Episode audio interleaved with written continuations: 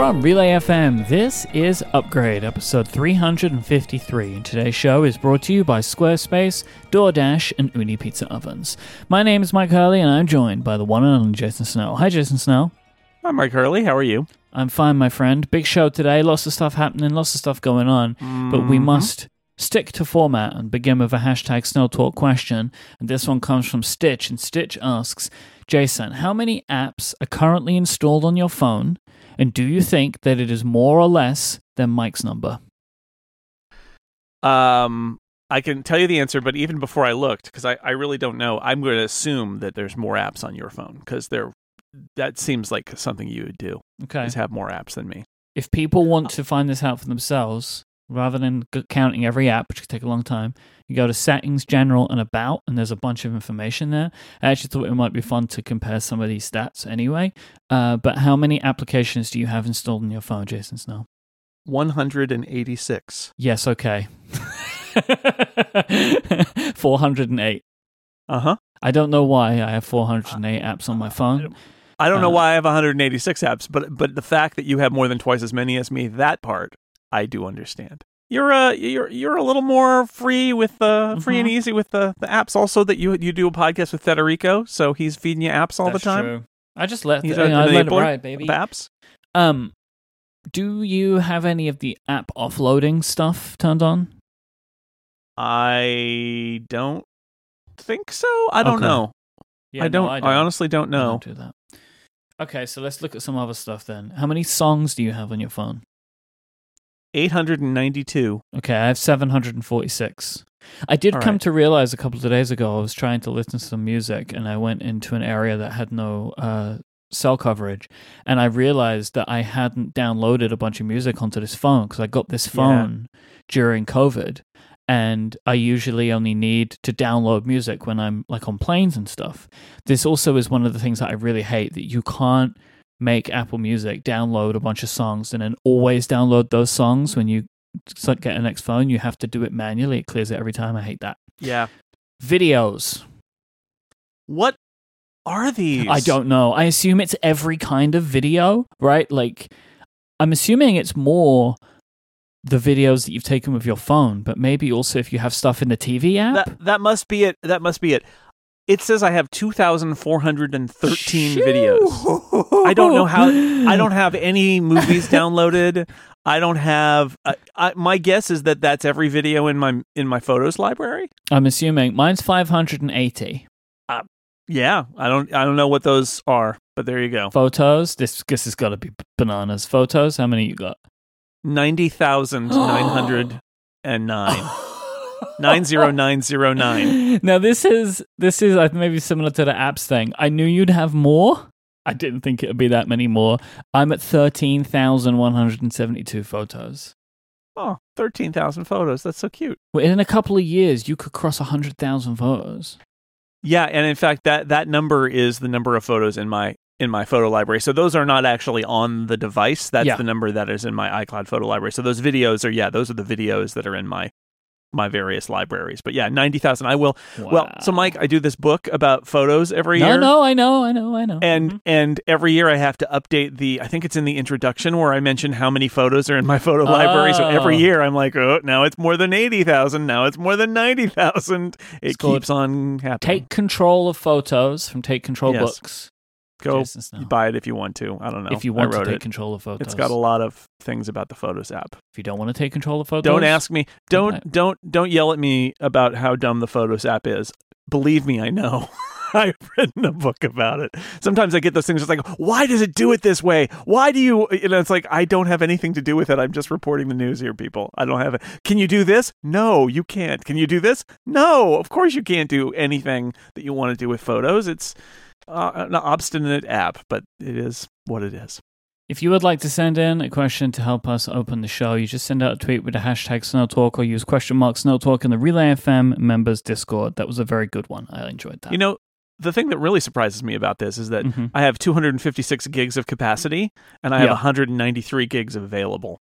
Okay. So I'm not using any storage on this phone.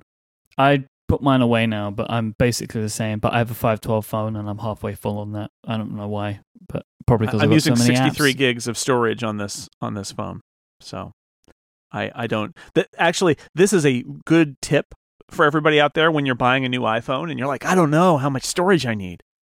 Um, look and see how much storage you're using. Mm-hmm. If you're, you've got a big two fifty-six storage phone and then you realize you're only using fifty gigs on it, you, you're probably okay. On last week's episode in Ask Upgrade Question, we were talking about app clips, and we said that they seem to have not really taken off. Where are they? Where are app clips? Australia. A few Australian Upgradians, which, by the way, Australian Upgradian is almost Australian the, the perfect. Australian Upgradians. They found the app clips. We got some great feedback, uh, the most detailed from Mungo, who wrote in to tell us that Australia's contact tracing system has just started using app clips as a way to check into locations. So if you're going mm-hmm. to a restaurant or something, so we have it here, you have to open the N H S app and scan it. And so you, you've been to that restaurant or you've been to that venue or whatever. But in Australia now, they now have it with the app clips. And so Mungo said people here are seeing and using the app clips almost daily. Even with the app downloaded, the Q R code now triggers the check-in action right. and making the whole thing seamless. So you no longer need to actually download an app to do the whole thing because it just uses the little Q R code instead. It's great. Even if the app is downloaded, the Q R code still works to do the action. Right. So mm-hmm. either way, it is like a quick thing. We also heard from a bunch of people in Texas. In yeah. Texas, very specifically, get on your cowboy hat. In Texas, uh, oil country, saying that uh, Exxon is using app clips at their gas stations. So that may be a, a, an interesting like test rollout for them, or that's where they decided to start.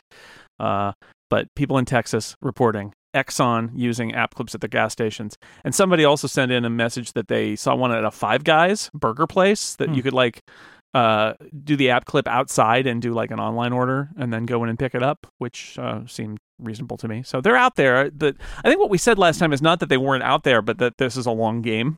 Yeah. That this is not going to be something that succeeds or fails in year one because mm-hmm. uh, it's all about putting things in an, in an infrastructure. It's about rolling it out. Like the Exxon example, it's like rolling it out to every gas station in your gas station network. That's going to take a lot of time. Uh, but I do think that app clips will ultimately uh, be all over the place because it's a, you know, the, the example I always give is like you got to pay for a parking meter in a city that you're visiting and you uh, need to download their app.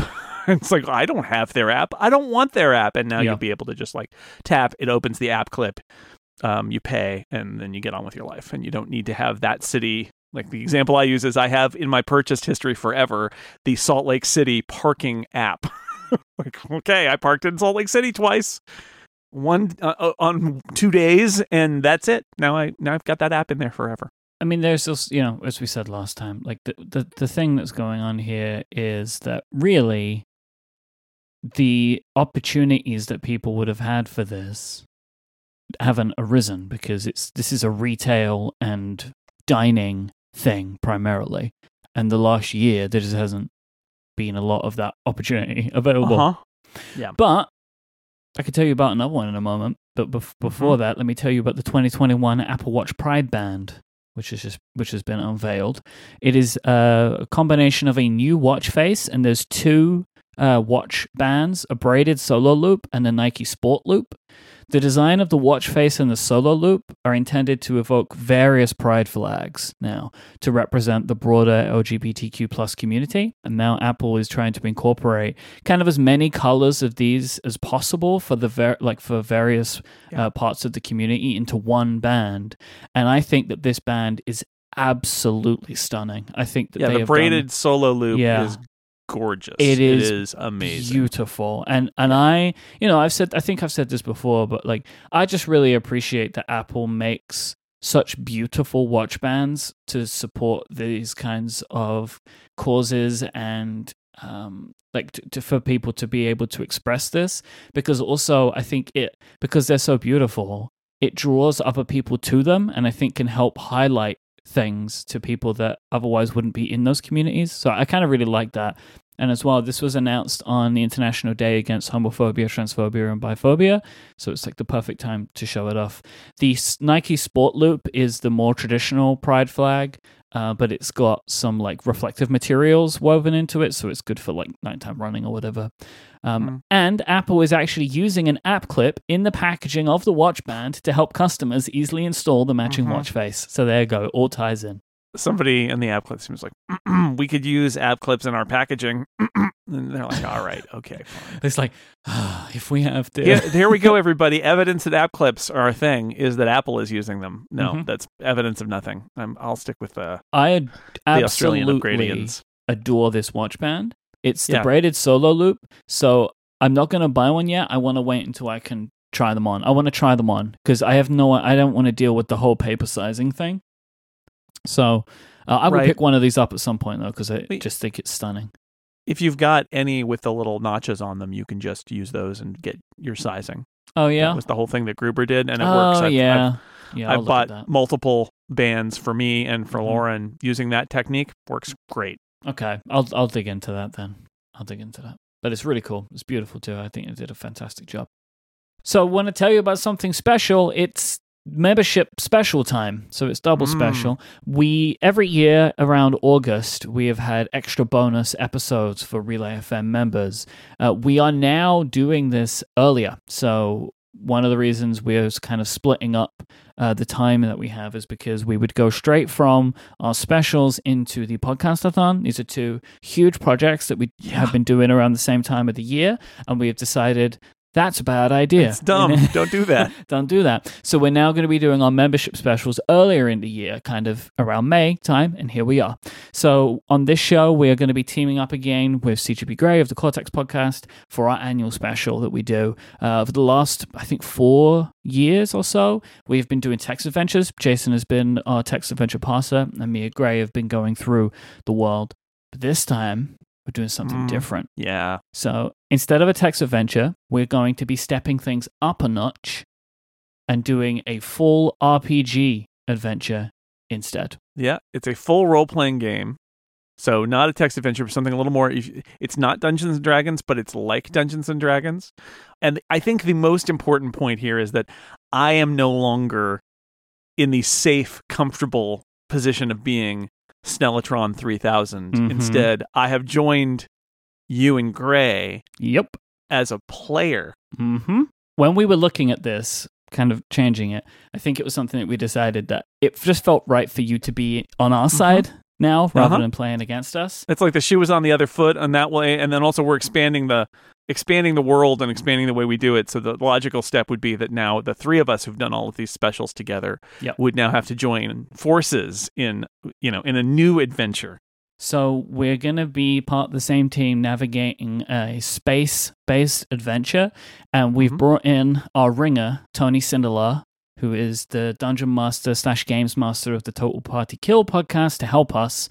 We needed an experienced Game Master to create the world for us, and Tony mm-hmm. has done an absolutely superb job. This special is going to be published on May twenty-first. That is this Friday, if you're listening this week. Uh, it'll be for Relay F M members in the crossover feed. Otherwise, it's already published. Just Otherwise, go get it. it's already out. Uh, this is where you get all of our annual bonus specials from this year and past years.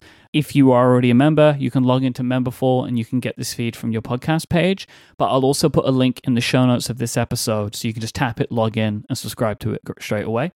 If you haven't signed up yet, go to get upgrade plus dot com right now, and you'll not only get the R P G special, you'll also get access to Upgrade Plus, which has longer episodes of Upgrade every week with no ads. We really loved putting this special together. Came out great. There's a lot of work mm-hmm. from everyone, and I, I think it's really come, it really shows, and we hope you enjoy it. We're going to have a trailer at the end of the episode today, so you can hear what it's going to be all about. Go sign up, get upgrade plus dot com, and you can get all of it. Yep, come for the bathrobes, stay for the squirrels. Indeed. You'll understand what that means if you listen. Should we talk about some upstream headlines before we move on today? Yeah, there's so much going on with Apple, um, but we need to do a little check-in on Upstream yep. because there, there were. I keep sending you links and things keep happening, mm-hmm. and we need to talk about them. But I wanted to start with uh, Jeff Bezos as television development executive because it made me laugh and laugh. This is uh, Jeff Bezos, this is a, I, a tweet we'll put in the show notes from Peter Kafka talking about Brad Stone's new book, uh, Amazon Unbound, um, and about why uh, Amazon's uh, original attempts to launch a T V uh, service uh, were maybe a little bit off kilter because, in part, it was Jeff Bezos who had decided that, I'm just going to quote it here, Uh, look, I know what it takes to make a great show. This should not be that hard. All of these iconic shows have basic basic things in common.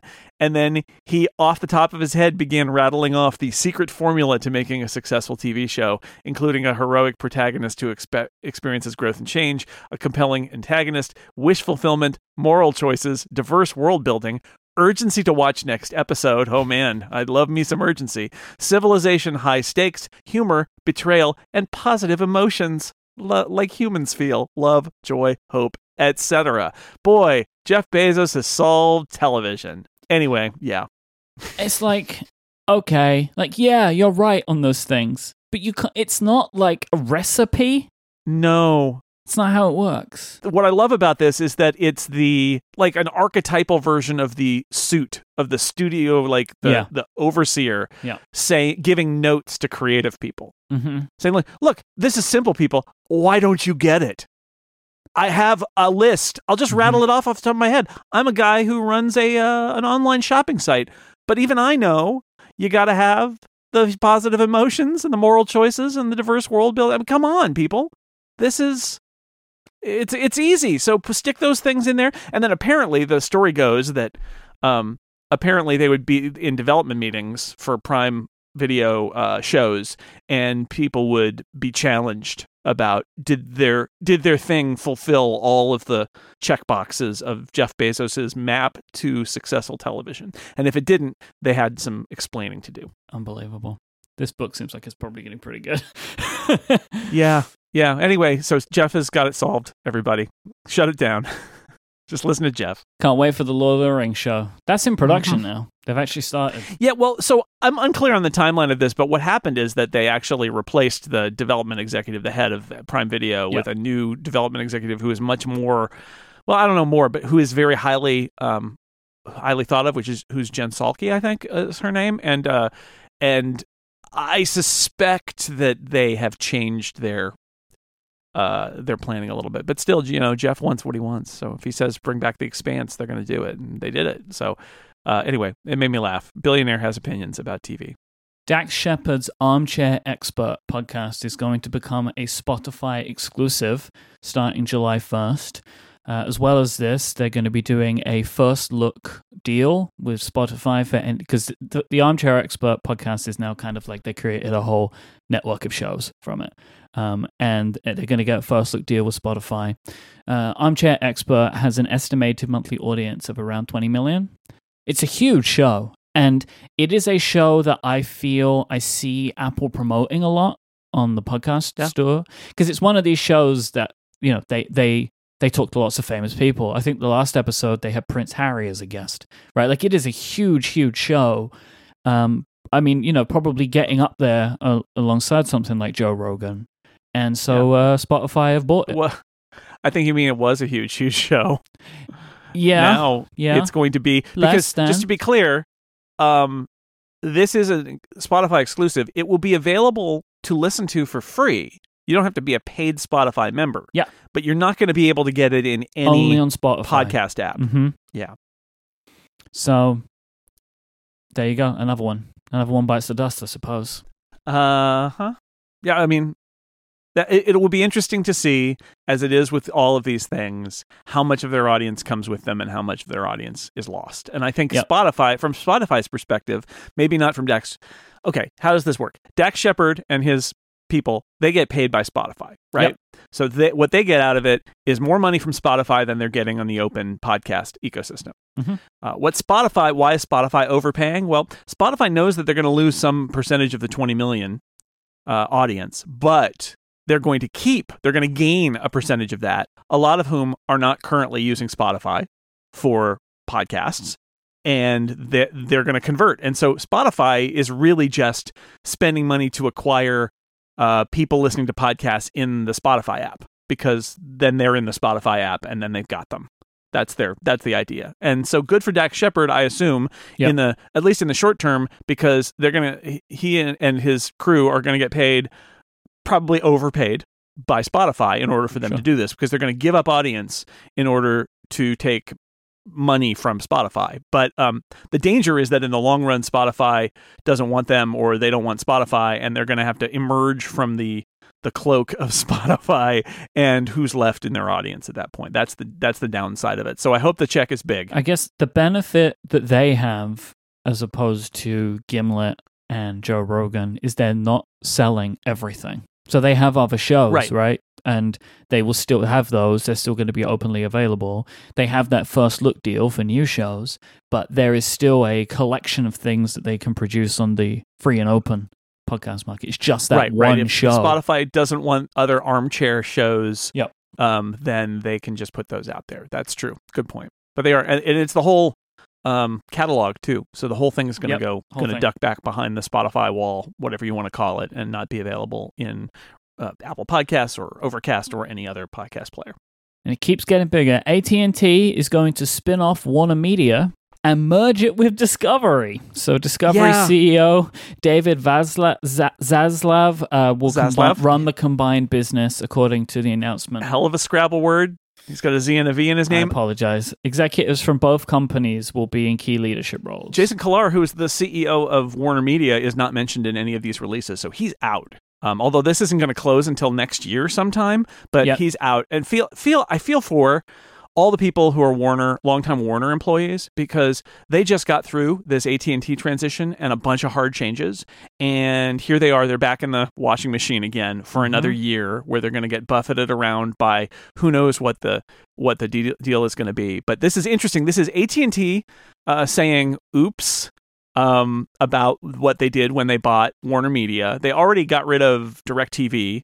Now they're go- they're they're kind of getting rid of of Warner Media. But to be clear, this isn't. I've already seen people sort of say, "Oh, well, they're selling it at a loss, and that's it." That's not what they're doing. They're actually they're going to own like seventy some percent of this combined company, and I would imagine that over time they can sell that off if they want to, or it'll, you know, but they're structuring their debt differently, and they're getting it kind of off their books. And their and and Discovery Media, which is the uh, for those who don't know, uh, that's like the home of the Discovery Channel, and they own the Food Network, and they own a bunch of other cable channels, and they have a Discovery Plus streaming service that they just launched. And David Zaslav is actually fairly highly thought of, I believe, as an executive um, at this relatively, trying to navigate the waters with this relatively small company, and now he's apparently going to have a much larger company. company to to run. Um, but it's interesting because I think Discovery was too small on its own. I yes. think Discovery was just kind of floating out there. Especially and it was, Discovery Plus, right? Like, especially yeah. the, the streaming service yeah. is tiny. Which not, not that they didn't have some good stuff on it, but again, like it was it was not going to be a must-see. And I would think that, uh, you know, I think in the long run, it's obvious that this is all going to get mushed together into one streaming service. It's a little bit like, honestly, it's a little bit like how Disney Plus has National Geographic.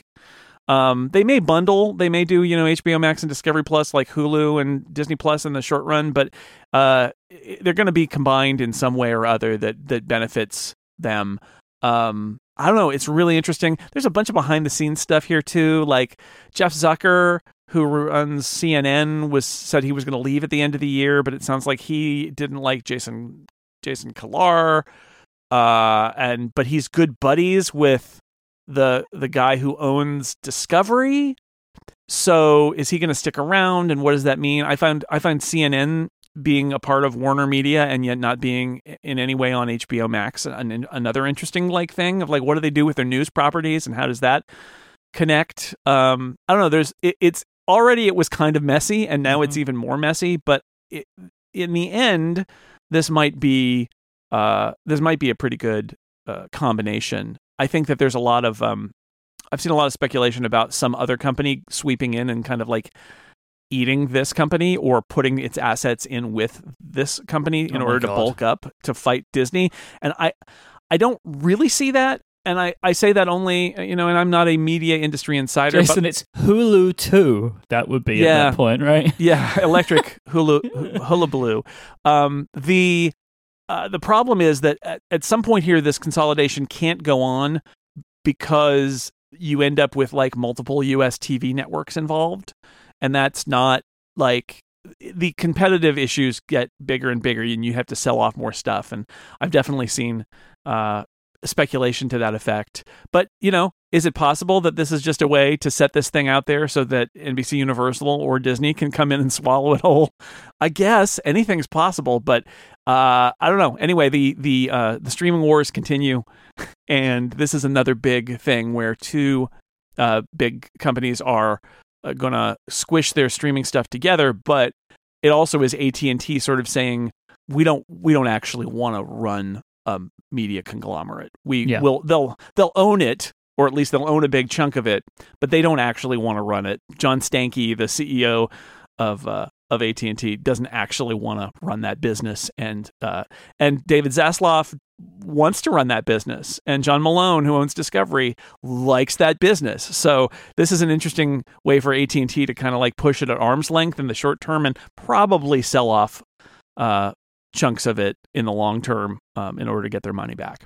Very sad for H B O. This just feels very sad to me. Well, the only positive thing is that is that I think Casey Bloys is still at H B O, right? The, who is the the creative director of H B O and H B O Max. Mm-hmm. Um, And that's, I, I think that maybe is a positive now in the sense that maybe H B O will have a little more stability with the A T and T yeah. guys kind of out of the way, but but still, I feel I feel bad. I think overall this will be better for H B O, but I just feel like H B O has such a good history, track record, pedigree to have just been pushed around like this yeah. for a few years. That that's what makes me sad. What's going to be left when yeah. this stabilizes? And yeah. is H B O still going to be H B O? Are they going to have any value? Um, having done all of this, I also wonder, like H B O Max, just because we love talking about the names of streaming services, I wonder if this will be an opportunity for them to come up with a new name for that service that does not use the H B O brand and allow mm-hmm. H B O to go back to being just H B O. Uh, I don't know. I mean, I don't think Discovery is a great brand either, to be honest. I think it's kind of confusing, but we'll see uh, what they do. But it's a it's a big It's a big uh, change in the streaming world, and uh, A T and T, for those who care about like getting H B O uh, Max with their A T and T plans, I don't know what's going to happen with that in the long run, but A T and T is going to own most of the company in the short run, if this all gets approved, which will take a year. This episode is brought to you by DoorDash. You're craving Chinese tonight, your friends want pizza, someone else is craving froyo. There's something for everyone. DoorDash. DoorDash connects you with the restaurants that you love right now and right to your door. And you can get the grocery essentials that you need with DoorDash too. You can get drinks, snacks, and other household items delivered in under an hour. Ordering is super easy. You just open the DoorDash app, choose what you want from where you want, and your items will be left safely outside your door with their contactless delivery drop-off setting. They have over three hundred thousand partners in the U S, Puerto Rico, Canada, and Australia. You can choose to support your neighborhood go-to, or from some of your favorite national chains as well, like Chipotle, Popeyes, and Cheesecake Factory. I know that you're a big fan of DoorDash, Jason. Can you tell our listeners what they can expect when they order from DoorDash? What I like about DoorDash, well, first off, I like about DoorDash that my, my daughter uh, drove for DoorDash for a while, and that was pretty cool. Uh, and she would sometimes bring us food, which was nice. She's al- always been our personal DoorDash. Uh, you can pre-order stuff. That's one of the things I really like about it, that you can, uh, when you're not hungry, you pre-order. This is my technique. I've told you about it before. Order when you're not hungry. Tell them when to deliver it, and then your food will show up at that time, and uh, you will not do what I do sometimes, which is order when you're hungry, you overorder. It doesn't come right away because they got to make it and then drive it to you, and that's not as good. So just set your, everybody agree in your family, like, uh, when are we eating? What are we eating? And then uh, you do that like in the afternoon, and uh, then your dinner shows up. For a limited time, our listeners can get twenty-five percent off and zero delivery fees on their first order of fifteen dollars or more when you download the DoorDash app and use the code upgrade twenty twenty-one in the U S or upgrade A U S if you're in Australia. That's twenty-five percent off, up to ten dollars value, and zero delivery fees on your first order when you download the DoorDash app in the App Store and use the code upgrade twenty twenty-one, or for our Australian upgradians, just use upgrade A U S. That is upgrade twenty twenty-one for the U S, upgrade A U S for the upgrading Australians, for twenty-five percent off your first order with DoorDash, subject to change, terms apply. Our thanks to DoorDash for their support of this show and Relay F M. Mike, there's something here with me right now. Oh, I'm so jealous of you. Something I haven't revealed until now. I c- couldn't reveal until this very moment that we post this podcast. Mm-hmm. It's an orange iMac. Are you recording on it right now? I'm not. It's right next to me. It's next to you. Okay. It's over on the side. It's been watching us as we record this, remaining silent until now. How does it look? Oh, it looks good. It looks really good. The images are fantastic. Orange iMac in my orange office. Yeah. Oh, it's so good. Perfect. Yeah. I love the bright colors. They're so they're so great. I, I appreciate, we joke about it. I appreciate they're not for everyone, and I'm glad that Apple makes a uh, silver one. So yeah. They've got one that's neutral. That was not the op- not an option you had in the early days of the iMac, right? Remember when Apple turned everything blue? They, blue Power Macs and blue iMacs and all of that. Mm-hmm. Like they've they uh, but to give the option to not have it be neutral and have it fit into your your uh, color scheme of your room, or just delight you with a color. And it is. It's it's delightful. The back of that thing, too, because it's um, flat now, it doesn't have the kind of taper to the bulgy part in the middle. It's just completely flat, mm-hmm. and it's got that big Apple logo on it. It's uh, it's quite striking from the from the back because it's so bright. It's quite a thing to see. In your office, you actually would work with this computer because you don't have your desk to the wall, do you?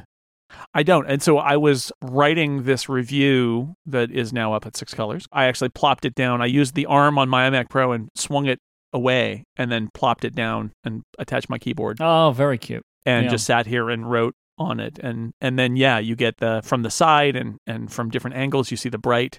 And then you see the bright color also on the on the stand, right, on the little foot. Mm-hmm. That it, it's bright there. Even if you're in front of it, that part of it is bright. And one of the things that I, in terms of just using it, that I hadn't really thought of, and then as I was using it, I noticed that Apple, I think, had done a really good job with, is this idea of creating a, it's almost like a a, a gradient where you've got your bright stand, mm-hmm. and then you've got that the lighter, you know, almost in this case peachy part that's above mm-hmm. it, that's on the chin, and then you get that neutral gray border, and then you get your screen, mm-hmm. so that when you're working on it, you can you can focus on the screen and um not get distracted by the color, but the yeah. color is is also there, but it's not in the center of your vision. So uh, I can't imagine that that they didn't do a lot of thought and a lot of testing about creating this kind of a thing that would allow them to bring color to the experience of using an iMac without um, without having it be so in your face that it became maybe even unpleasant to use it because it was just screaming at you from all over your, your vision. You really kind of lose it when you're focused on what you're working on. Obviously, the iMac, it is a screen, right? Like the whole computer is a screen. Now, this screen is twenty-four inches. Yeah. How did you feel about this? Because you're used to twenty-seven on your iMac Pro. Right. What did twenty-four feel like? You know, it's a little smaller, but I'm not sure I'm the best user of a twenty-seven inch screen. Like, I have had one for a long time now, since the five K iMac came out. But twenty-four is is nice. It's a four point five K, so it's it's more than the old twenty-one point five inch iMac, but less than the twenty-seven inch iMac. Um, so yeah, it's a little bit smaller, but I, I didn't find it small at all. It's a, it's a very nice, large, bright screen. It's sort of like, one of the things I was thinking is that Apple gives us these, uh, these screens now, and like, they become almost old hat. Like, yeah, they're bright and they've got wide color gamut and yeah. night shift and all that stuff. Yeah. And they're so good that they've got, yeah, they, it's got True Tone, right? It's like, it's, you know what screen this is, you know what it looks like. It's really good, but uh, unless you're out there trying to find like third-party monitors that do what Apple's displays do, um, you may may not realize like, no, it, they're really good. They're very good at what they do. So, um, so yeah, I didn't find the, it, it's, it's smaller. It's way smaller on my desk. That was one thing that I found really funny about it. But um, but it's still a it's a really generous screen. You can fit a lot of stuff on it. What's the resolution? Is it four point five? Is that what they said? Four four point five. Yeah. And I assume that that is gives you more than enough screen real estate for stuff. forty-four eighty by twenty-five twenty in terms of pixels. It's a lot. And then you can, you know, you can go to the displays and make it more space if you want to. And it yeah. will shrink everything down a little bit and give you more space if you want that. Like, again, if you're somebody who wants the biggest possible display, this is not the biggest possible display. But no. for somebody who is buying a the low-end iMac... it's more display than has ever been in the low-end iMac, and it's a very generous display. It's something that just, you know, not too many years ago would have been an enormous display, not to mention the fact that it's also Retina, yeah. so it's high resolution and enormous. Like that was T V sizes not too long ago, right? Like yeah. You're right. You know. Oh, yeah. the The actual physical size, you know, you mentioned it's smaller. Is it that the thinness of the computer, does that strike you as impressive? Do you really feel much about that when you see it? I absolutely think it's impressive. I used it all over my house, right? I used it at, at a desk, uh, at my wife's desk. I used mm-hmm. it at my desk. I used it at a table in my office, and I used it on the bar, actually, bar top of our uh, our kitchen, and sat on a bar stool. And a few things I noticed. So, like, when I was at the bar, I stood for some of it and sat for some of it. And when I stood, I was higher up, and I would reach and tilt the display up. And anytime I positioned it like that, tilting the display or something, you can feel, first off, the fact that on a on a um, Intel iMac, it's it's narrow at the edge, but then it immediately is trailing away and it's curving away. And this is not like that. This is a an absolutely flat surface. It feels nicer to touch it.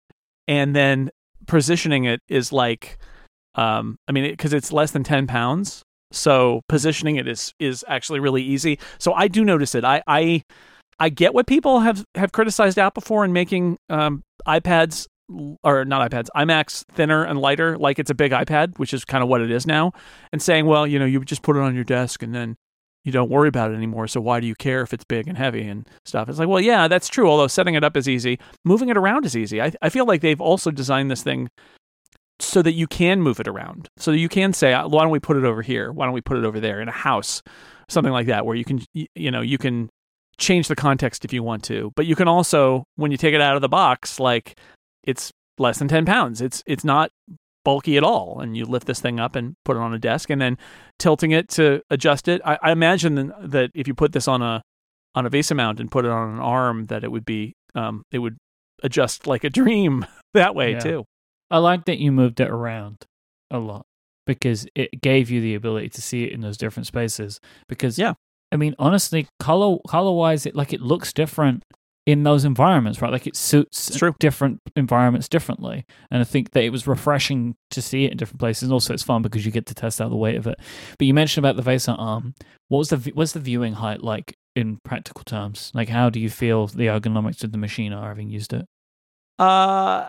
I think, you know, I don't know. I mean, it depends on your setting, right? Like, so at my desk here, it was lower than my screen usually is.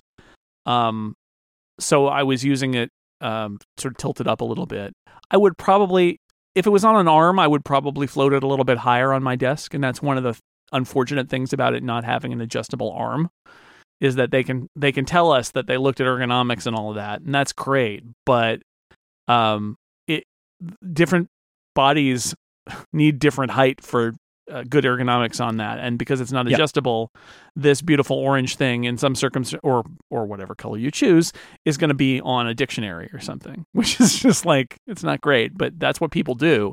So it's too bad that it's not adjustable. I think that that's a failing of it, but, um, you know, but I used it and it was, it was fine. In the long run, I would have wanted it to be higher. Look, we know there are things you can do. You can put it on books or whatever, or you can put it on a stand thing that you can buy to yeah. raise it up, which is what I do with my iMac Pro and I've done for a long time. So I have something that sits underneath the foot. I think I already said this, but like twelve South will undoubtedly come out with uh, color matched aluminum stands for yep. every one of these iMacs, right? Mm-hmm. Like, and and uh, that's fine. It, it's just Apple could have solved this by building a, a better stand, and they chose not to. It's the same iMac stand, more or less, that they've had all along. I hope that the iMac Pro honestly has some kind of option akin to the Pro Display. Not a thousand dollars, right? Me Not a thousand dollars. No, but something. Yeah, and an option would be fine, right? Just mm-hmm. to say that you could you can get this with the adjustable height or the standard height or a Vesa mount, and you could choose. That would be great, and people who care about the the height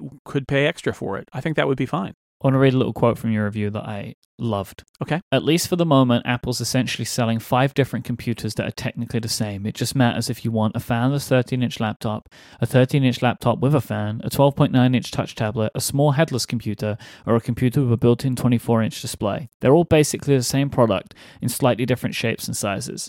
if you read this five years ago, you would assume that the worst had happened, that Apple has put like iOS on everything. You know what I mean? Like you read this yeah. out of time and you would right. assume something bad had happened. But in our timeline right now, the M one is so good. This is actually a very good thing. Yeah, it is. It is important to keep in mind, as we did last fall, that the M one, as, although it has caused sort of leaps in performance over the computers that it's replacing that were from Intel, it's a low-end processor. It's Apple's first Mac processor, and it's going in low-end models. This is the low-end iMac. It was going in the Mac Mini. Uh, the low-end version, they still sell the Intel version. It was going in the MacBook Air. It was going in the the lesser of the two thirteen-inch MacBook Pros, right? This is the low-end Mac processor. Uh, there's more to come, right? But this is such a leap for those low-end systems that it's, yeah, it is a good thing. Like all of them, if you if you compare this, the performance scores of this to the twenty-one, even the spec'd out twenty-one and a half inch iMac that was using the fastest processor, Intel processor you could put in it, it's faster. Like it's faster and it's cooler. And I can't get the fan to make noise because it doesn't make noise. It doesn't, it doesn't have heat problems. It like, it's just, it's the same story you've heard before. If you've read about those other M one Macs, this is just that, except the big story here is that they also redesigned the outside, which they didn't do for the other ones. Let's talk about the peripherals a little bit, because sure. they are very exciting. There are so many. They look so good. Oh my they do. God. They're really good. Rounded corners and stuff. I'm still mad about the that they didn't. Every other keyboard they've introduced in the last two years has brought back the inverted T keys. And these compact keyboards didn't. They they still got full-size left and right arrows. I don't understand it. But um, the fact that they're color-matched, even down to the just the little metal band that's around the back and the sides of the Magic Trackpad, mm-hmm. like that they went to the trouble that that's color-matched aluminum. Um, the underside of the mouse, so when you plug it in by stabbing it with a lightning port, it's very colorful. Color-matched lightning cables. And yeah, it's oh, it's a so it's an orangey, uh, you know, woven cable, braided cable. Yep. Cover. Uh, it's clearly the nicest lightning cable ever made by Apple, and it's peach. Mine's peachy. They're gonna go for good money on eBay.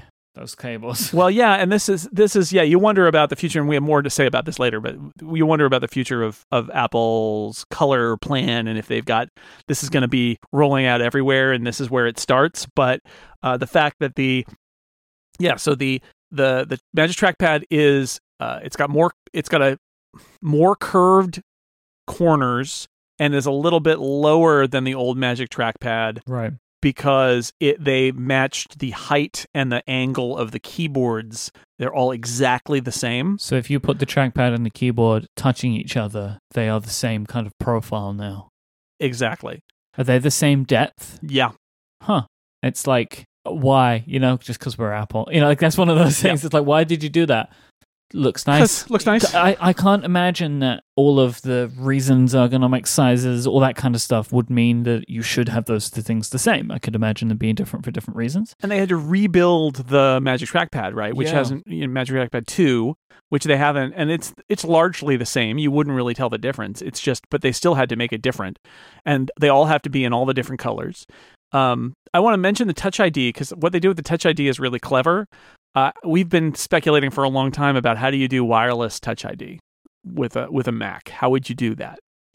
And the answer is, and there's a tech note up about it now, but the answer is it says, okay, you want to set up the Touch I D. Here's what you do. Double tap on the power button on the back of the iMac. What? Wait, what? But that's what it's doing.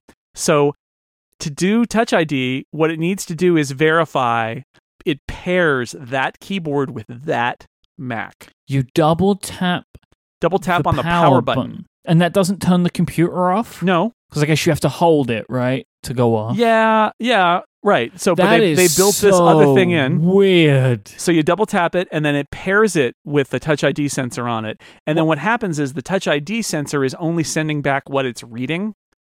It's all processed in the secure element. So the keyboard doesn't know your fingerprint. The keyboard just knows what it sees on your finger when you lay it on the Touch I D. Yeah. And it sends that back to the Mac.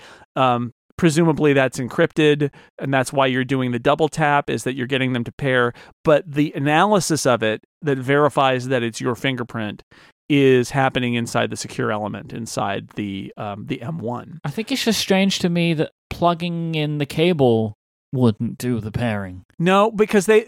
I think the idea there is that it's a Bluetooth keyboard, so the idea is that it's going to be um, wireless probably, and they want to have faith that it's the right keyboard that is for this Mac, and that they're connected together, and and that they're they're not inseparable, but like this is the thing that verifies that that is my keyboard, and that we are talking to each other, and that sets up, I believe, their secure connection to one another for Touch I D purposes. And do you only do this once? Yeah. Okay. I mean, presumably if you added a different keyboard, or maybe if you wiped the drive or something, you'd have to redo it. But basically, yes. That's wild. Yes.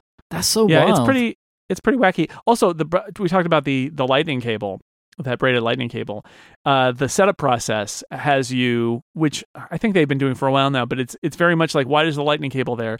Well, the lightning cable's there to pair the keyboard and the mouse or the trackpad with mm-hmm. the device. So you boot it and it says, uh, plug in the cable, now plug it into your keyboard. Now you have a keyboard. Easy. Now plug it into the trackpad.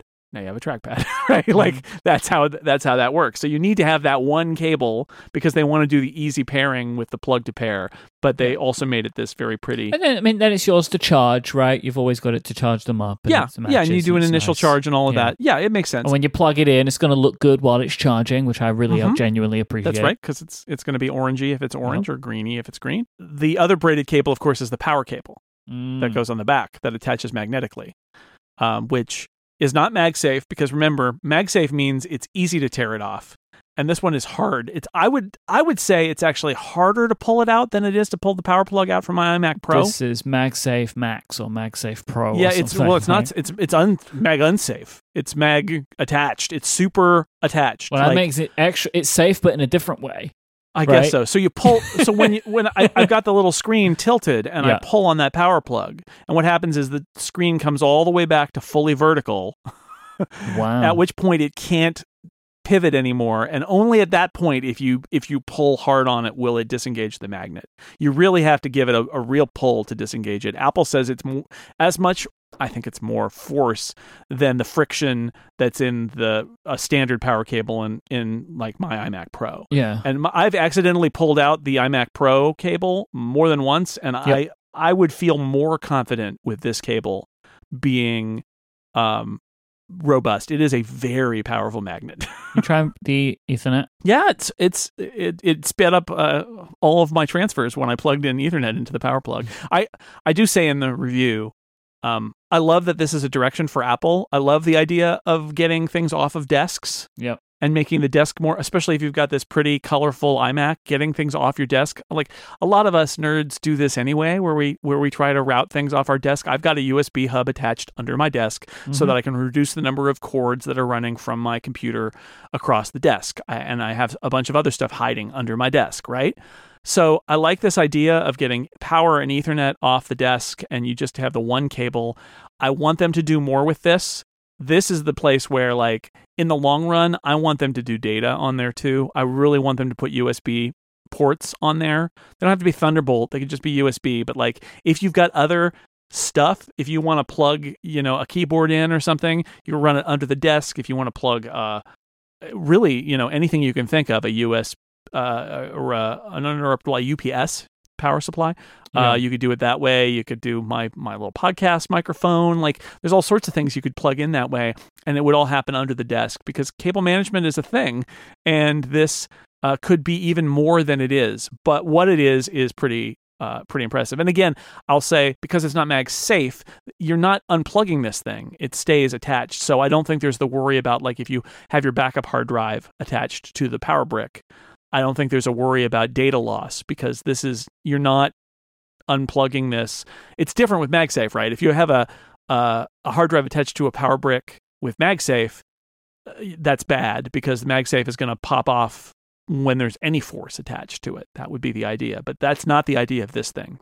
So I like it. It's uh, it's pretty nice. It is true. I gave it a try. Depending on exactly how I wire it, when I put my desk in a standing configuration, it kind of barely touches the ground. It's really close, and and if I if the if the cable is kind of off to the right just a little bit, it it uh it doesn't touch the ground. But the mm. truth is, if I were to have an iMac like this on my desk, the power brick would probably be attached to the underside of my desk, not laying down on the floor. Mm-hmm. That's the truth of it. You have to talk about the webcam. Mm-hmm. How is it? How's the quality? Well, it's the same webcam as in the twenty-seven inch iMac and, and my iMac Pro. It's the ten eighty webcam. Which is the best that they've done. Best so they've done on the Mac. Best they've done on the Mac. And I want to come back to that point because I have I have some complaints here. But I also had them side by side. In the same lighting conditions, side by side, my iMac Pro and the uh, iMac, twenty-four inch iMac. Mm-hmm. Apple talks about like how Apple's image processing helps the image be better. They are not kidding. Right. The image out of the iMac is way better than the image out of my iMac Pro. It's way Good. better. And that and that's not because of the camera. It's the same camera. It's because of the image processing that they're able to do better things in terms of dealing with low light conditions and having the the tone be more even. Um, it's still a ten eighty webcam, but they're doing a lot of smart processing and the quality of it is pretty good. But it should be better. Well, that's the thing, right? Is Apple announced this product along with the iPad Pro, mm-hmm. and the iPad Pro has a twelve megapixel ultra-wide camera on the front, and it has center stage, which auto crops and follows you around and uses that image processing to recognize faces and zoom in and out and all those things that we all saw in the demo, right? Mm-hmm. If ever there was a feature for the iMac, it's that feature. What right? makes you say that? That's interesting. The thing is, if you if you need to adjust where your iMac or where your iPad is for doing a video conference, mm-hmm. you just move it because it's an iPad. But an iMac, if it's sitting on a desk or sitting in the corner of a room or something, you're probably not going to do Zoom with grandma and grandpa. And even though it's relatively easy these days with this light, you know, less than ten pounds iMac to do it, you're probably not going to disconnect all your peripherals and unplug your iMac and lift it up and move the papers out of the way and then put it over where the family is sitting and then run an extension cord and boot up the iMac and get into Zoom with grandma and grandpa, right? You're you're just not going to do that. The iMac is going to be, by its very nature, less mobile than a mobile device. Uh, and yet, Center Stage is on the iPad, a mobile device. And I'm sure Center Stage is going to be great. I'm sure. But why is it not on the iMac? And I think this is just, honestly, this is this is that Apple is not, I don't know whether it's Apple keeping things a secret or whether Apple is getting its product releases kind of out of step and the iMac was being built too soon, or they pro- prioritize that software on iPadOS. But like, it can't be the camera because this is an iMac. I'm sure they could fit the camera that's in the iPad Pro in this iMac. I'm sure they could. And it can't be the processor. It's the same processor. I guess it could be the software. But not only, you know, could it be the software, but now the hardware on these things is locked in. It's a ten eighty webcam. It's not the ultra wide thing that's that allows the iPad Pro to do all that center stage stuff. So it's kind of a, a missed opportunity. And I, I maybe we'll see that camera in the bigger iMac. That would be great. But like, ah, oh, it's such a missed opportunity. Like, this is a perfect. Uh, uh, the low cost iMac put in a family room somewhere and have center stage as a feature. Like, it would be perfect, and it's just not there. So it's a nice webcam. It's it. They're probably right in saying it's the nicest webcam on the Mac ever because of the combination of the hardware and the software. But it's also, it just strikes me as being a huge missed opportunity. Like, they've got the technology. It's in the other product that they announced the same day, but it's not in, on on the Mac. It's on the iPad. And I just think it's bad for the Mac that Apple made that decision. And It it also exposes something about Apple's product development, that they had a feature like that and they either chose not to put it in the Mac or they were so out of sequence that the Mac just couldn't get it. And it's too bad either way. And it hurts more when you see these new webcam features, right, going into other products. Yeah, it, I, this continues to be an issue. It's going to continue to be an issue for a while. Um, I expect that this stuff is going to start improving because they're getting so much pressure from people about it, right? Like, we're talking about it here, and every um, review is going to talk about it as well. This has always been mentioned, but it's not really been much of a thing. It's like, oh, this is what the webcam looks like. Okay, we'll move on. But the last nearly two years, eighteen months, I should say, uh, like, this is what is, this world has really shown that we need this stuff to just be better, and we want it to be better. It cuts both ways too. The uh, the M one, by putting the M one and Max and iPads, it does make us, I think, more fairly ask Apple, why does this device do this and this other device doesn't? And it cuts both ways in the sense that we're doing that a lot with the iPad, right? When they announced that iPad, we had a lot of conversations about, and really since twenty eighteen, about um, the stuff that iPad O S doesn't do, that the Mac can do, and it's not the power because the processor is the same now. But it goes both ways, and and here here it is cutting the other way, which is um, why does the Mac not have this feature that's in the iPad? That it's better for the Mac. It's a better fit for the Mac than the iPad. The iPad, like, that's a really whizzy feature, but the iPad, you can move it and point it in the right direction. You can't really do that with an iMac. Maybe, like, there's something, I mean, like, you know, if I was going to argue the other point, it's like maybe people... like those kind of times of family video calls are more done from mobile computers than fixed computers, and that's why you might want it. I don't know. Nevertheless, this is a feature that should be everywhere because it's just really good. Yeah, and that brings me to a, a larger point, which is just about how Apple views the iMac, and we've been seeing this, uh, and Upgrade listeners have been seeing it. Since we talked the first time, since I interviewed Colleen Novielli, because that was the first time I really noticed Apple trying to put the iMac in a different kind of context, right? When the iMac was first created, home computers, you would have a computer in your home. That was the idea. It was still in the era back in ninety-eight where really you wanted a home computer, you know, for, for everyone in the home, and you park it somewhere and that's the computer and everybody uses it. But today, and, you know, even a few years ago when we had that first conversation with Colleen, everybody's got mobile devices, right? Like there are, there are, tablets, maybe, you know, you got your iPads, you got phones. Two thirds, three quarters of the Macs Apple sells are laptops. Mm-hmm. So what's the role of the iMac? It's obviously very different than it was back in the back in the day.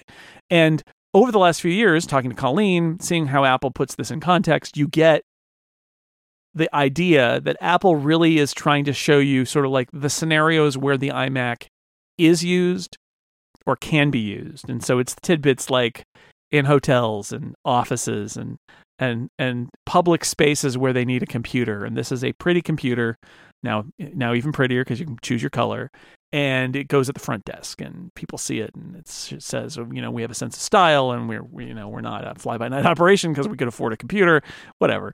Um, but you know, in the home, it's like, well, how do we do this? And I think the answer is, you know, they're they're they're pitching it as things like you can. You can have a big screen because sometimes you want a bigger screen mm-hmm. than your laptop or your iPad or your iPhone can give you. Like, which is weird to think of a, the reason you buy an iMac is because it's got a big screen, because you can do multitasking, right? But like there is some truth to that.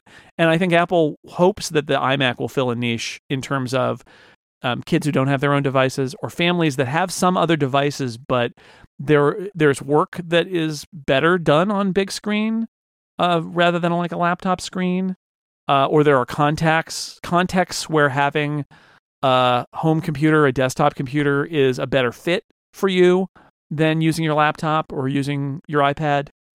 Um, some of their examples, like a kitchen iMac or something, it's like I don't know, like. I wouldn't do that. I would use my laptop or my iPad or my phone in the kitchen. I probably wouldn't put an iMac in the kitchen. But there are other scenarios where I think it makes sense. And that's and that's where the, the center stage conversation comes in too, is like if you do have an iMac in your family room or living room or something like that, um, it's got the big screen, it may actually be the best place to do a FaceTime conversation mm. or a Zoom meeting or whatever, because it's got the big screen, but it doesn't do the center stage part. So I don't know. It's uh, it's interesting to see Apple kind of try to find its way of like, what are the, it has to explain what are the scenarios where you would use an iMac. And that's something that we didn't ever have to do back in the day. But today it really is like, well, I've got all my mobile devices. Why would I buy an iMac? And the fact is only a little fraction of the Mac market is the iMac. It's probably, I don't know, twenty percent, fifteen percent of the Mac market is all the iMac, but that it's still a valuable, as we know from talking to Colleen, still a very valuable and important part of Apple's business. And with this iMac, it feels to me like they're leaning into those scenarios. They're like, okay, mm.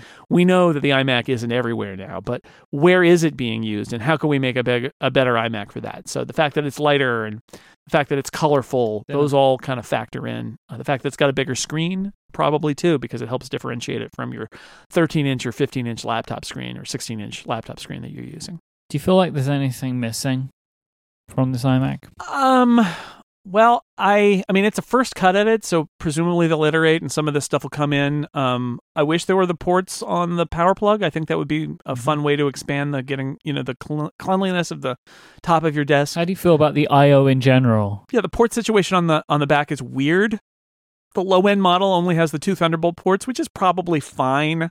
It's not great, but it's fine. It's the low-end model. The higher-end model has the two additional U S B three, U S B C ports, um, which leads to that weird situation where two ports are labeled for Thunderbolt with little lightning bolts and mm-hmm. two aren't. And Apple generally, in its history, it's been very rare that you've seen a Mac that has two ports that are identical that do different things. It happens, but the fact that they have to label them, it's been a long time, I think, since they've they've had something like this dramatic. But that's how they had to do it. It's the M one. The M one can't do more than two lanes of Thunderbolt. So here we are.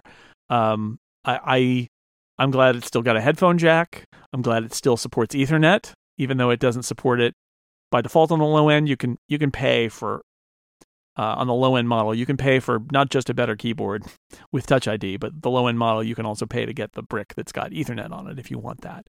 But, you know, uh, the webcam, while good, I think could be better.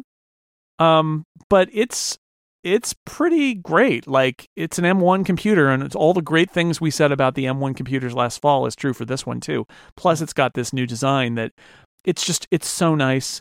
I know people are skeptical about the gray. It's, it's, it's not white. It is a light gray border around the screen, but I think they did a pretty good job with it.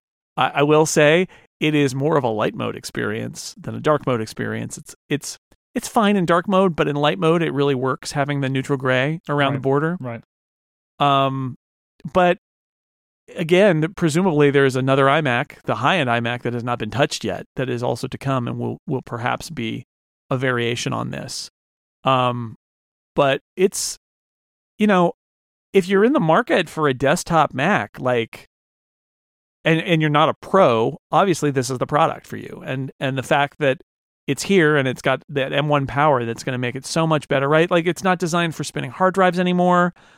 So that's out. It's all S S D as it should be. It's quiet. It's light.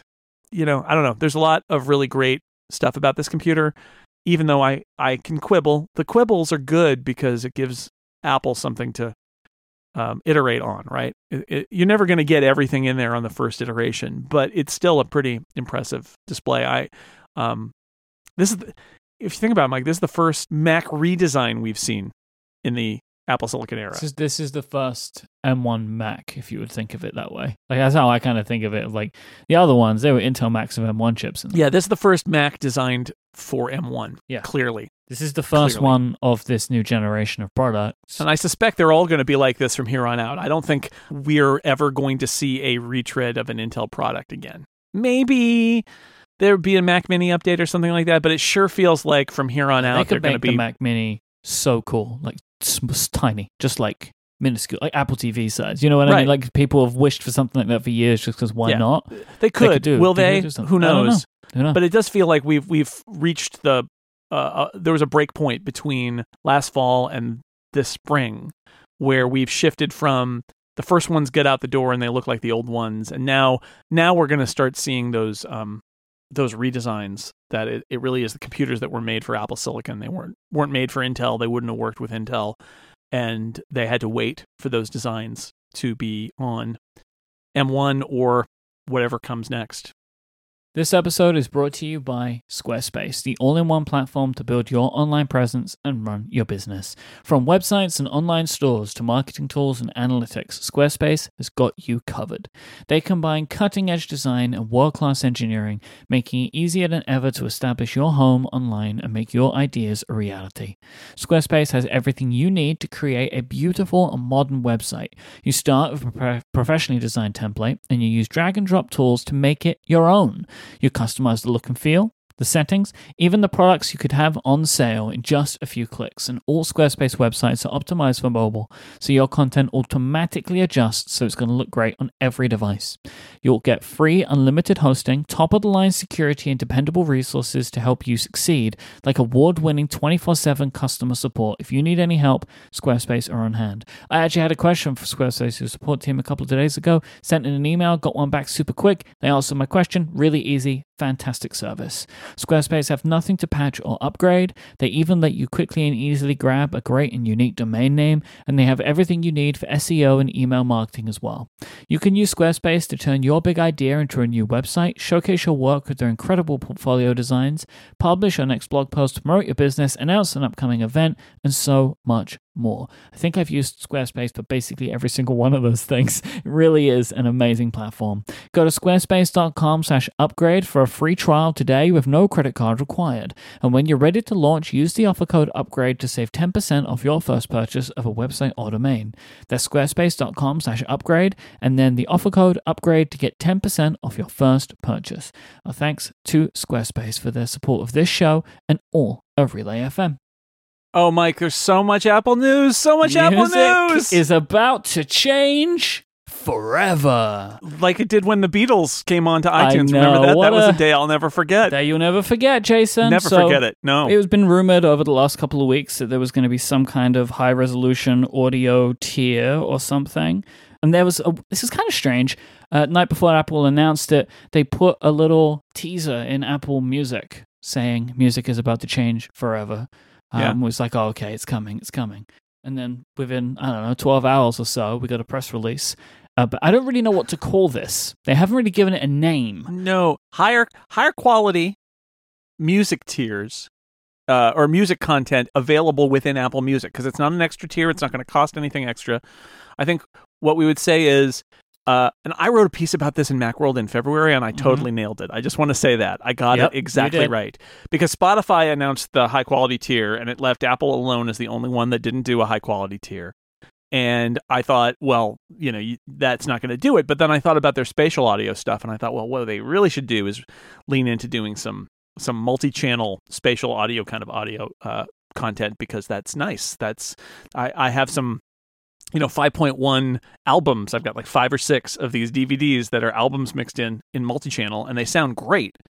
Um, and I thought, well, with the with the spatial audio stuff Apple's been doing with, with uh, movies, they could do that with music too. And that's exactly what they did. So it's um, it's spatial audio with support for Dolby Atmos. My understanding is, you know, on an Apple T V, if you if you've got a, a Dolby Atmos system on attached to your Apple T V and you play this music once this launches, you know, you're going to get full surround music, which I think is really cool.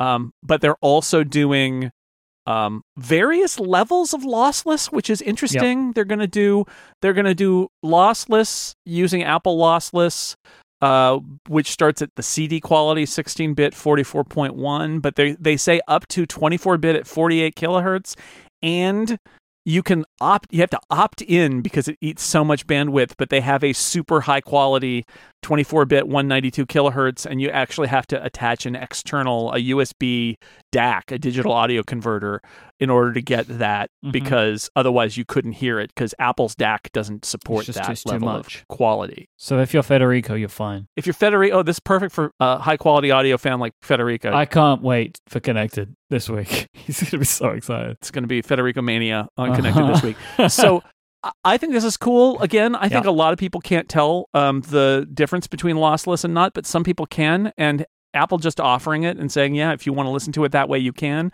I think is really good. There are certain circumstances. I think the spatial audio, you really can tell, and it's it's beautiful. It's not...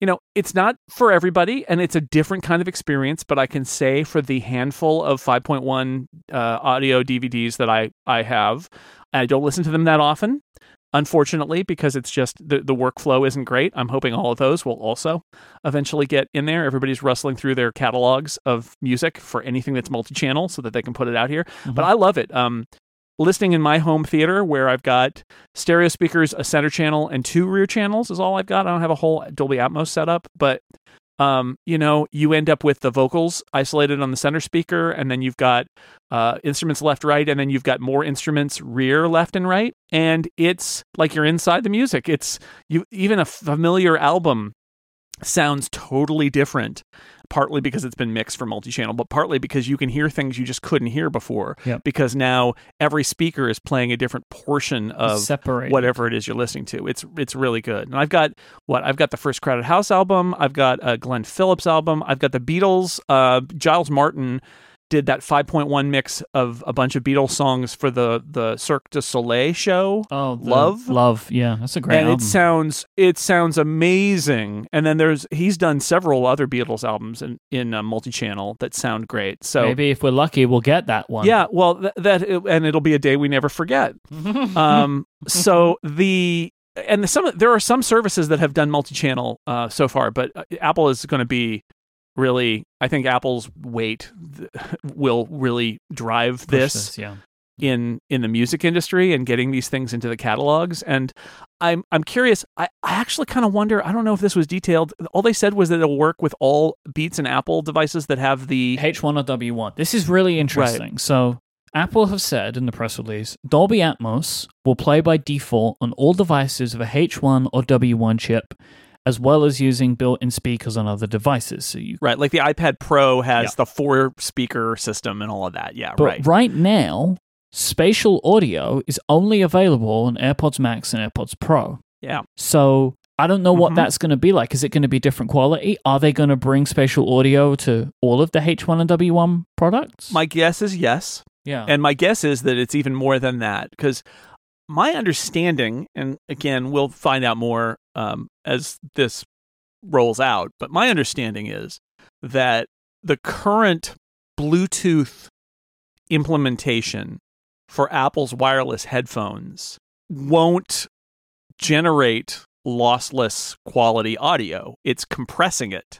So one question I have is, is Apple going to do a firmware update for H one and W one chip headphones that enables a higher quality audio stream for our, for certain Apple hardware, right? Like, yeah. it, have they been holding in their back pocket a lossless or at least less lossy Bluetooth mode that it's all part of that, you know, Apple AirPod secret sauce mm-hmm. stuff? Like, I wouldn't put it past them, but it is also possible that if you're really going to want this, you're going to want it on wired headphones. And, you know, there's an argument that the AirPods aren't going to really benefit and from... And they are using their own codec, and that might be why, right? So yeah. they, they so may we'll, have done that. Right. Is there, a, is there an Apple lossless stream that's possible? Can, do they have the bandwidth to do that? I don't I don't know. But it, it, it, this is going to be complex. They're going to be different things on different devices. But, um, but yeah, I would imagine... Like, I'm looking forward to listening to, to multi-channel interpreted by... AirPods Pro, yep. which I listen with, because I think that'll be kind of a fun thing. But I think in a lot of cases, you're going to have lossless audio via plug-in, really high-quality plug-in headphones, uh, perhaps, depending on the level, through a, a an outboard, you know, U S B D A C, uh, whether it's on a Mac or an iPad or whatever, just to get the highest quality if you want the super high quality. And then, like I said, I'm also really thinking that this can be a great thing for music listening in an Apple T V setup, where you've got really, if you've got really good speakers that do surround, whether it's a sound bar or a full-on surround system, that's actually a pretty great place to experience music that is uh, multi-channel. So there's lots of lots of different things here. That this is not one announcement, right? It's no. like many different moving parts for different it's devices. Two different things, yeah. And that is worth remembering. The lossless audio and the spatial audio are two parts of Apple Music now. And the lossless is three different levels yeah. of it, including one you have to opt in for that ha- that is mandatory, that you have to have an external D A C to li- use. So yeah. it's and then you've got the H one W one chip thing where what's that look like and all that. Mm-hmm. This is obviously going to be in a release that comes out around W W D C, right? And in, into the next release of the current version of, of the O S. That's what they'll do to roll this out. But I'm excited by it. Yeah, it's yeah. fourteen point six, which it will yeah. be coming in June. I guess it will yeah. probably be the last major fourteen release. Uh, and that, so there is a potential that not too long after this episode comes out, maybe there's a beta that actually has it. You know, that that might not be, uh, that might be something that happens. You know, it's also worth just, again, like the way that they're rolling this out is different. So the lossless audio, they're putting out millions of tracks, and by the end of right. the year, it'll be all seventy-five million songs will be, they'll have lossless audio for. The spatial audio is going to be thousands of songs at launch. They're going to be updating right. previous tracks, and then new stuff's going to be coming in, and they're going to keep rolling it out, and also doing like playlists and sections inside of Apple Music to highlight the the the, the best kind of experiences for spatial audio. Ian in the Discord says that that Apple confirmed that Bluetooth streaming streams A C, and so you know you won't get lossless on, on that. I, I had kind of hoped that they would have a, a, especially for AirPods Max, they would have a story for that. This is what they've said right now. I'm still holding out hope. Okay. Like you said, they could they could do something. That there's like a rabbit that they could pull out of their hat for some know. of their devices. I don't know. It would be really silly if AirPods Max didn't support high quality audio unless you plugged in a cable. But yeah, I also understand it because the whole infrastructure of Bluetooth audio streaming is not built around high quality mm-hmm. audio because it's you got to stream a lot of data, and that kills your battery. And it may be, and the way that I'm thinking about it, I think for most people, a really good implementation of spatial audio will be more of a fun experience than lossless. And I think that that's probably what they're going to bet on. That the spatial audio experience on AirPods true. Max is going to be the best one because they have more control there. And I bet that it's going to sound fantastic. And I would expect that that's probably what Apple's betting on. Yeah. The Space Gray peripherals that were introduced with the iMac Pro, so the Magic Mouse, Magic Trackpad, and Magic Keyboard, they've all been discontinued. They're being sold on the Apple Store mm. now while supplies last, which was the same as the iMac Pro. However, I went to the Mac Pro page today, and it says that when you buy a Mac Pro, you will still get your peripherals in silver and black. Yeah, they're kind of different, aren't they? Because they're, that, they're, they're silver with the black accents, but the iMac Pro, it was just all Space Gray. Yeah, so I guess they're reducing. This is this is so transparent.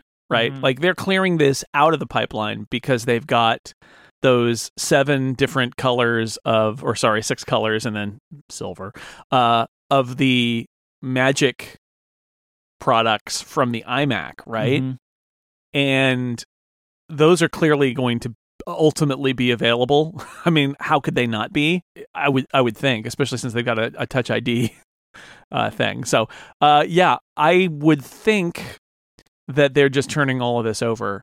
Um, I also would think that if they, you know, if they do a color scheme that is not the bright color scheme for uh, iMac Pro kind of thing or a high-end iMac, that they would do the color matching for those too. So this feels to me more like they're just kind of clearing out the old thing and then making way for the new thing. I would I would be surprised actually if like the regular Magic Keyboard isn't doesn't look like the one that comes with the iMac, the low-end iMacs, right? It's the, those it's got curved edges and stuff that aren't there in the regular one. So clearly the keyboards are turning over, and this is the first step there is they're getting rid of this this uh, bespoke uh, Space Gray one. So if you want a Space Gray peripheral, get it now. I just hope it means there's a new iMac Pro coming. That's just like the thing that I'm fingers crossed on. There was a yeah. report that the MacBook Pros could potentially be delayed to twenty twenty-two. I choose to reject this report personally because I just don't want to believe that it's true that they're being delayed. So I choose to reject that reality mm-hmm. and substitute it with my own, which is that we're going to get new MacBook Pros and iMac Pros in two weeks' time. Or that's that's what I have decided to believe, and we will see in the future. While we're on that note about color, so we spoke yes. about the potential colors coming for the MacBook Air to replicate mm-hmm. the iMac. So John Prosser has now released some renders based on the information that he received, and uh, with this, these were also published on Mac Rumors. So the renders are kind of suggesting that we'll get on the MacBook Air iMac colors, flat edges, as you would obviously expect, because that's Apple design now, no taper. So it's kind of like yeah. a thinner MacBook Pro, right? Mm-hmm. Because the MacBook Pro has no taper. It's just that, that kind of like slab, basically. The keyboard will be white with full-sized function keys, like the IMAX keyboard. It's been a long time since there were full-sized function keys on a yep. on an Apple uh, laptop. That's, so that seems to weird. have squished down the size of the trackpad a bit, which is a peculiar mm. thing. So I'm not sure about that myself, that part. It does feel like this is, I think what he said is that they got this from somebody who'd seen the aluminum parts. Yeah. So, and only only from certain angles. So this is a, this is there's a lot of extrapolation going mm-hmm. on here. The bottom, though, super intriguing to me. Instead of the little circular feet in the corners, two long vertical rubber feet down each side of the device. I think it looks kind of cool. Looks like the bottom of a Magic Mouse, except presumably not meant to slide around, but yep. actually hold it. You'd hope so. Hold it steady. The exact yeah. opposite. It's designed similarly, exact opposite.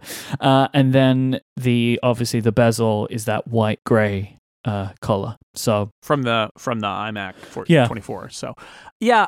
I mean, what we said last week still goes for me, which is, and I wrote about this at Macworld this or last week too, which is, um, I, if this is a MacBook replacing the MacBook Air, it, it's you know, I think, and then that's a marketing decision what they call it. But if this is that, um, I'm intrigued by it. I think the idea that Apple is going to roll out the color scheme of the twenty-four inch iMac across uh, other parts of its product line kind of makes sense, and it, to make them sort of consistent, so it wouldn't. Uh, it wouldn't shock me if this is what they're doing. So, yeah, more color, I say. Yeah, and uh, man, fingers crossed for this on everything. Um, I'm so excited. I'd take I take an orange MacBook Air or yeah, MacBook or whatever. That That'd be really oh, fun. Oh my god, mm-hmm. It's gonna be weird when I think I'll probably start making different purchasing decisions based on the colors available on the computer. Right? Do I go MacBook Air over MacBook Pro because I can get an orange one? You know what I mean? That's gonna be a very weird time, but I consider it a possibility, honestly. Yeah. Well, th- this is the danger. I mean, I have a. an iPhone twelve mini, um, for similar reasons though, though, like the danger of having your pro colors be boring or non-existent and your non-pro colors be fun is that you may be inducing people who might otherwise give you more money if you're mm-hmm. Apple to give you less money because they also want the fun. So that's the, that's the danger there. Do a good job, please. We'll yep. be very happy. This episode is brought to you by Ooni Pizza Ovens, the world's number one pizza oven company. Because they make surprisingly small ovens that are powered by your choice of either wood, charcoal, or gas, letting you make restaurant-quality pizza in your very own backyard. Because Ooni Pizza Ovens are not only easy to use, they're incredibly portable too. They're going to fit into any outside space, and they can reach temperatures of up to nine hundred degrees Fahrenheit, five hundred degrees Celsius. This is going to enable you to cook restaurant quality pizza in as little as sixty seconds. That high temperature is what separates an Ooni pizza oven from a regular oven to really give you that excellent quality cook. Their most popular models uh, is the, the one of the most popular models, I should say, is the Ooni Coda sixteen. This is a gas-powered oven that will let you cook up to sixteen inch pizzas and has an innovative L-shaped burner at the back to give you even heat distribution. Ooni Pizza Ovens start at just two hundred ninety-nine dollars, and they have free shipping to the U S, U K, and E U. As well as the Ooni Coda sixteen, one of their other most popular models is the Ooni Karu, which can use wood, charcoal, or gas to cook your pizza. They also have a great app as well to help you perfect your dough recipe and give you loads of pizza making tips.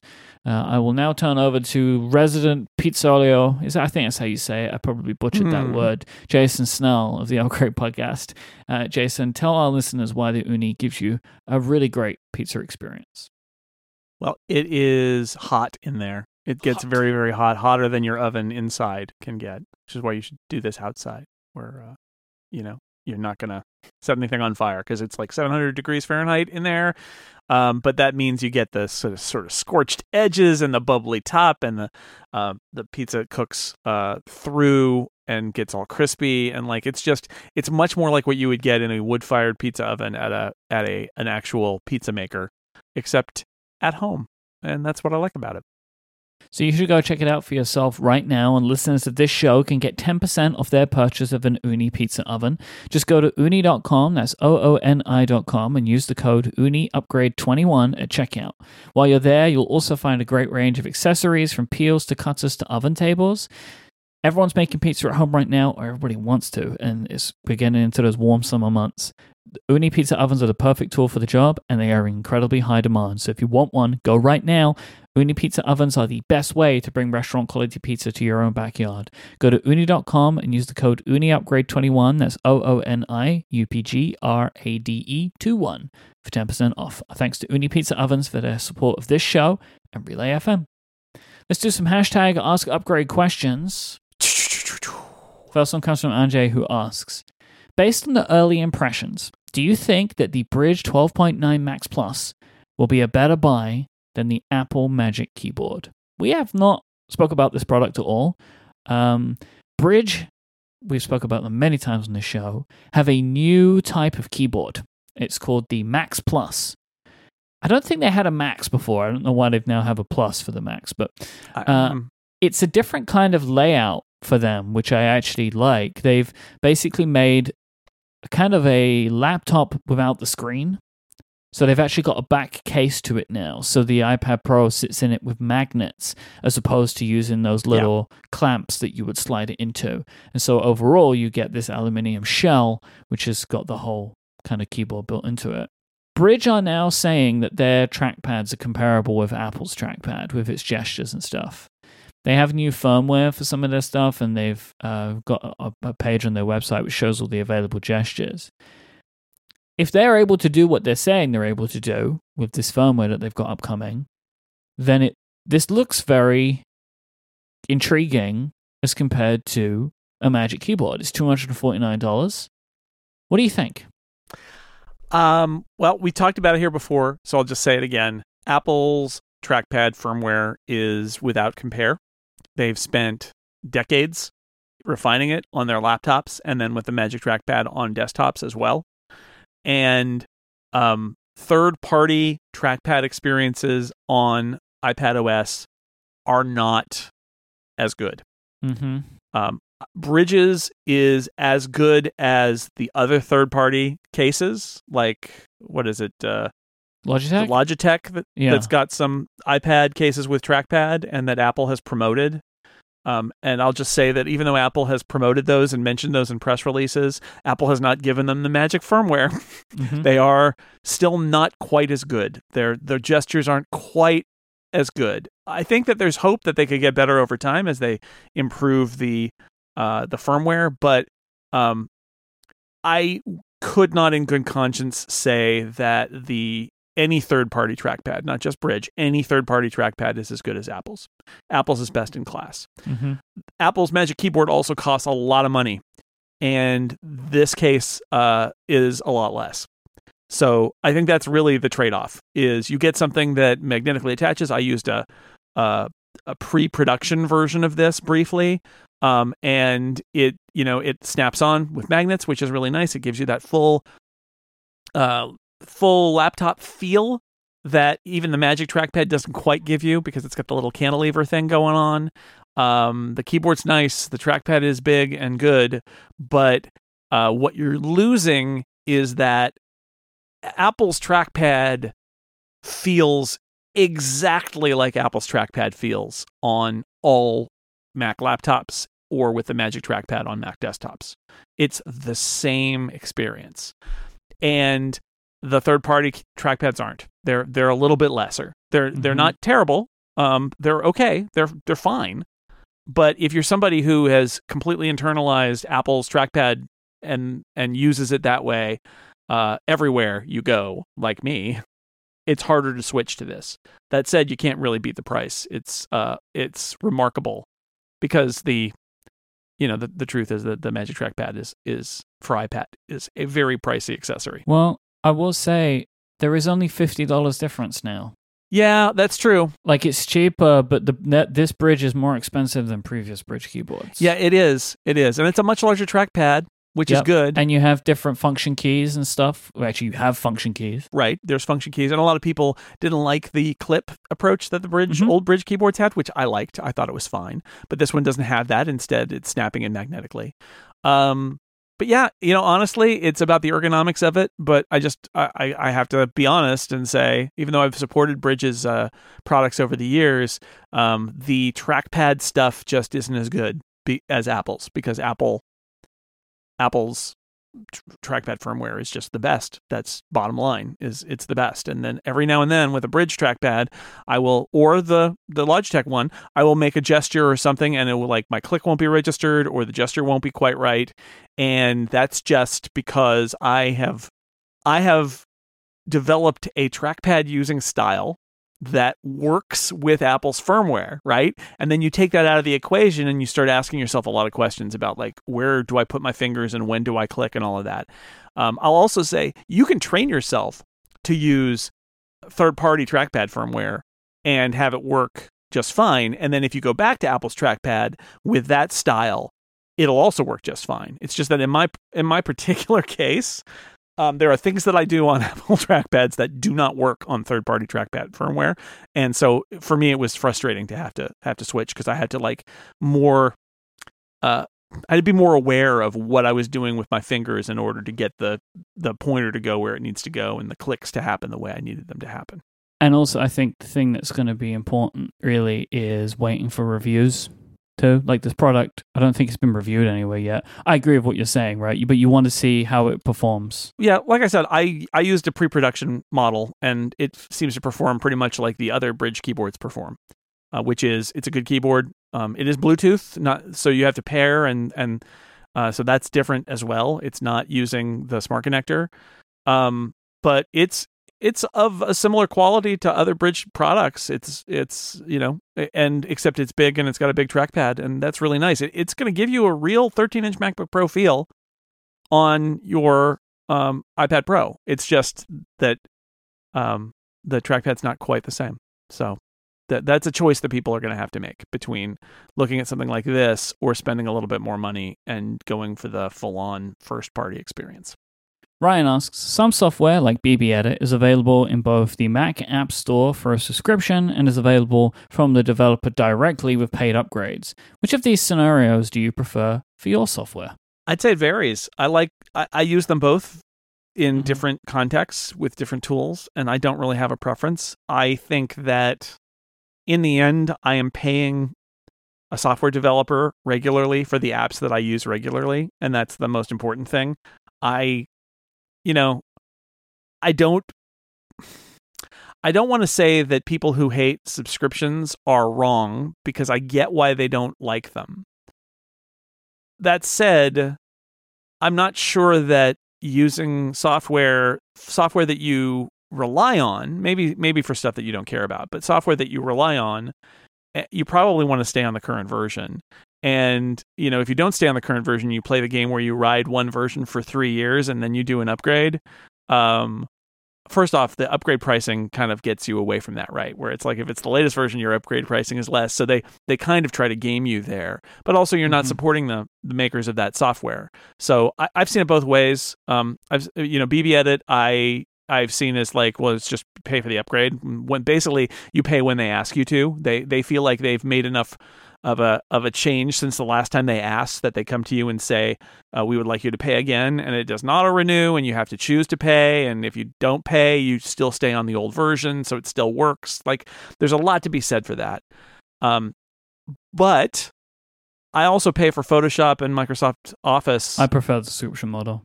And it, and I just know that I always have it, and it's always the latest version, and there's a lot to be said for that, too. It's less of a thing for me to think about, right? Like, I don't have to... Yeah. But, you know, like, do I want to buy this version? And then also, a lot of apps that I use that have moved to subscription, they give me more features more frequently, rather than trying to collect them all up and then offer it to me in a package. Plus, as a customer, I mean, I know that, like, what I say, and I still say this, like, for people, you know, it's a shame that I don't think Apple should take thirty percent off of all these developers. I think it should be less.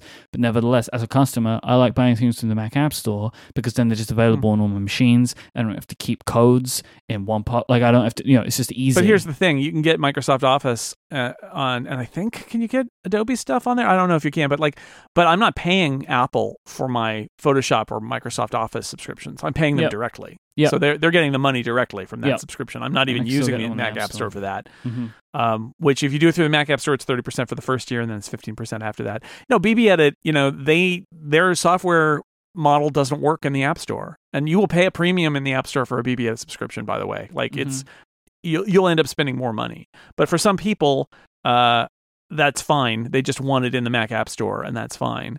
Um, I always try to seek out a way to pay the developer directly if I can. I will say that's a preference, but um, I don't necessarily have a preference about subscription versus not. There are a lot of convenient things about, like Mike said, about having a subscription. There's just an awful, like, am I ever going to stop using Photoshop? Probably not. Probably not. Am I ever going to stop using Excel? Probably not. I know there are alternatives. I have the alternatives, but probably not. I'm probably going to keep spending one hundred bucks a year to each of those giant companies so that their software always is on my computer and my tablets and my phones, and I can always use it and it's always there. Like, I'm just, it's fine. Like, I, I'm I'm perfectly happy to do it that way and and to have that, the convenience and uh, confidence to know that it's just always there. Also, you could argue that having a, an ongoing revenue stream is better for software development as well, because you don't with you don't have like artificial um, saving a bunch of features for the next big version because you need to use it to sell copies. It just sort of smooths, like the Photoshop releases are just, they're just releases. Like every quarter a new release comes out. They they don't mm-hmm. save it up for two years and then do a big, you know, amazing uh, marketing feature laden release in order to sell copies. That was a distortion of software in a lot of ways for marketing purposes that is a lot less present when you're doing a subscription. Brian asks, do you think Spotify's more magnanimous podcast subscription offering Uh, could be because they don't want to give Apple a comeback on the monopoly ruling? If they were locking podcasts and forcing podcasters to give them money for using the Spotify app, this would be exactly what they are arguing Apple is doing with the App Store. I'll give a bit of background on here to catch people up in case they don't remember. This is talking about like the differences between Spotify's podcast subscriptions where you can pay and Apple's podcast subscriptions where you can pay. Because Spotify's whole thing is you can pay and it can be in Spotify and it's easy, but they'll also give a public R S S feed so you can get them anywhere. And Apple was like, you get them in Apple Podcasts and that's that. So Brian's kind of asking, like, is is this like a ploy from Spotify in a sense, like they're doing it this way because then they either can use this as a way to say Apple is being more controlling or to say like, look how much different we are. My kind of question on this would be is maybe maybe Spotify just believed that the business should be done this way. Like, I don't think it has to be a, oh, they're doing this because they're being sneaky. You know, I, f- I feel like that, that there's like a, I don't know. It's also in the same episode where we're talking about them buying up another big popular show. So it's it's kind of complicated. Um, what do you think? I think podcasting is like, I think it contains multitudes, and I think mm-hmm. Spotify knows that. Spotify wants to make money always, right? They want to make money from podcasts that are open, and they want to make money from podcasts that are in Spotify. And uh, so I don't think, I mean, who knows? It seems unlikely to me that Spotify is launching major business efforts uh, because they don't want to look a certain way, maybe in a particular court yeah. or regulation case. That seems really like a stretch. Yeah. And I think it's more likely is the obvious scenario, which is this is an additional way for Spotify to make money, which is through through ads, through their uh, through Anchor, right? Mm-hmm. Like that kind of thing. Like there's, it's all about. Or through the subscriptions through Anchor, right? Like, or, or yeah, or through the subscriptions through Anchor, or like, right. Sorry, I'm. I'm there's two different things here. There's mm-hmm. ad, there's ad insertion, and then there's money that comes in, and they get, they, you know, it's it's a way to do money, and then it's within, and and the other thing is, think about this. Uh, Spotify wants you to use their app, but their app doesn't support your favorite podcast that has a subscription model, so you can't use Spotify's app. Well. By enabling the ability to do that, what are you doing? You're reducing the barrier to switching to Spotify as your podcast app. Benefit to Spotify. Everything Spotify does is because they see a tangible benefit to their business to do it. I don't think the tangible benefit is kind of trying to game some sort of image viewed by a, you know, somebody who's making a judgment. I just don't think that's what they're doing here at all. So no, I guess that's my answer is no, I don't think that. If you would like to send in a question for us to answer on the show, just send out a tweet with the hashtag AskUpgrade or use question mark AskUpgrade in the Relay F M members Discord, which you get access to if you uh, sign up for Upgrade Plus. Go to get upgrade plus dot com and you can sign up right now. And you'll also get longer ad-free episodes of Upgrade and access to our wonderful members crossover special, which we'll be playing a trailer for right at the very end of this show today. Before we go, Jason, can you tell our listeners about another show here on Relay F M? Sure. This is a, a change of pace that I think you might like. It's Make Do, which is uh, about maybe turning your hobbies into something a little bit more. Uh, they're ready to be your cheerleader. This is Tiff Arment and Julia Scott, and they're they're doing hobbies and maybe putting on art shows and doing other stuff with uh, the things that they make. It's fun. It is different from a lot of the Relay F M shows, I think, in a good way. Go to relay.fm slash make do, M A K E D O, or just search for Make Do wherever you get your podcasts. If you'd like to find Jason online, you can go to six colors dot com, and he is at jsnell on Twitter, J S N E L L. I am at imike, I M Y K E. Thank you so much to our sponsors this week, Ooni, Squarespace, DoorDash, and thank you for listening. We'll be back next time. Until then, say goodbye, Jason Snell. Goodbye, everybody.